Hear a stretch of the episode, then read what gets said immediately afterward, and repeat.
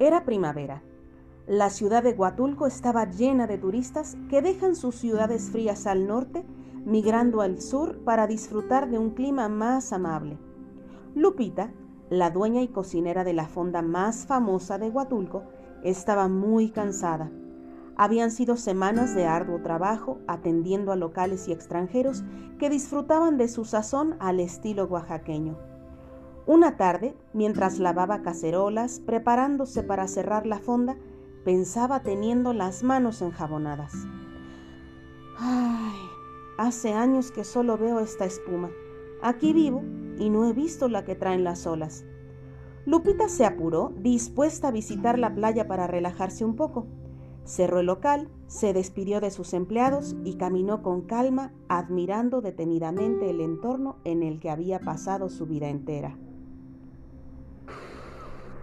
Llegó a la playa y desató sus zapatos rojos para pisar la arena.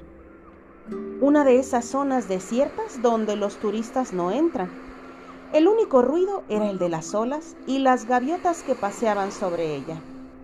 Lupita caminaba en silencio, respiraba profundo y sentía la arena entre sus dedos.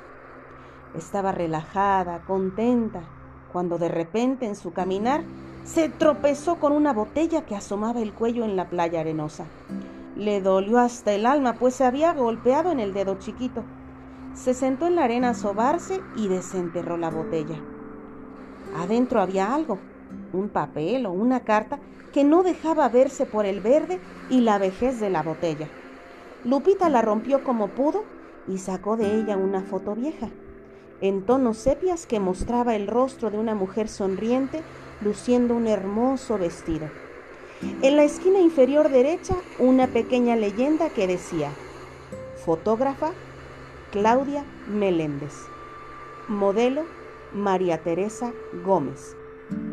La foto estaba muy bien conservada y detrás, en un café más oscuro, se leía, Después de tomarle esta foto, maté a Teresa con una pistola.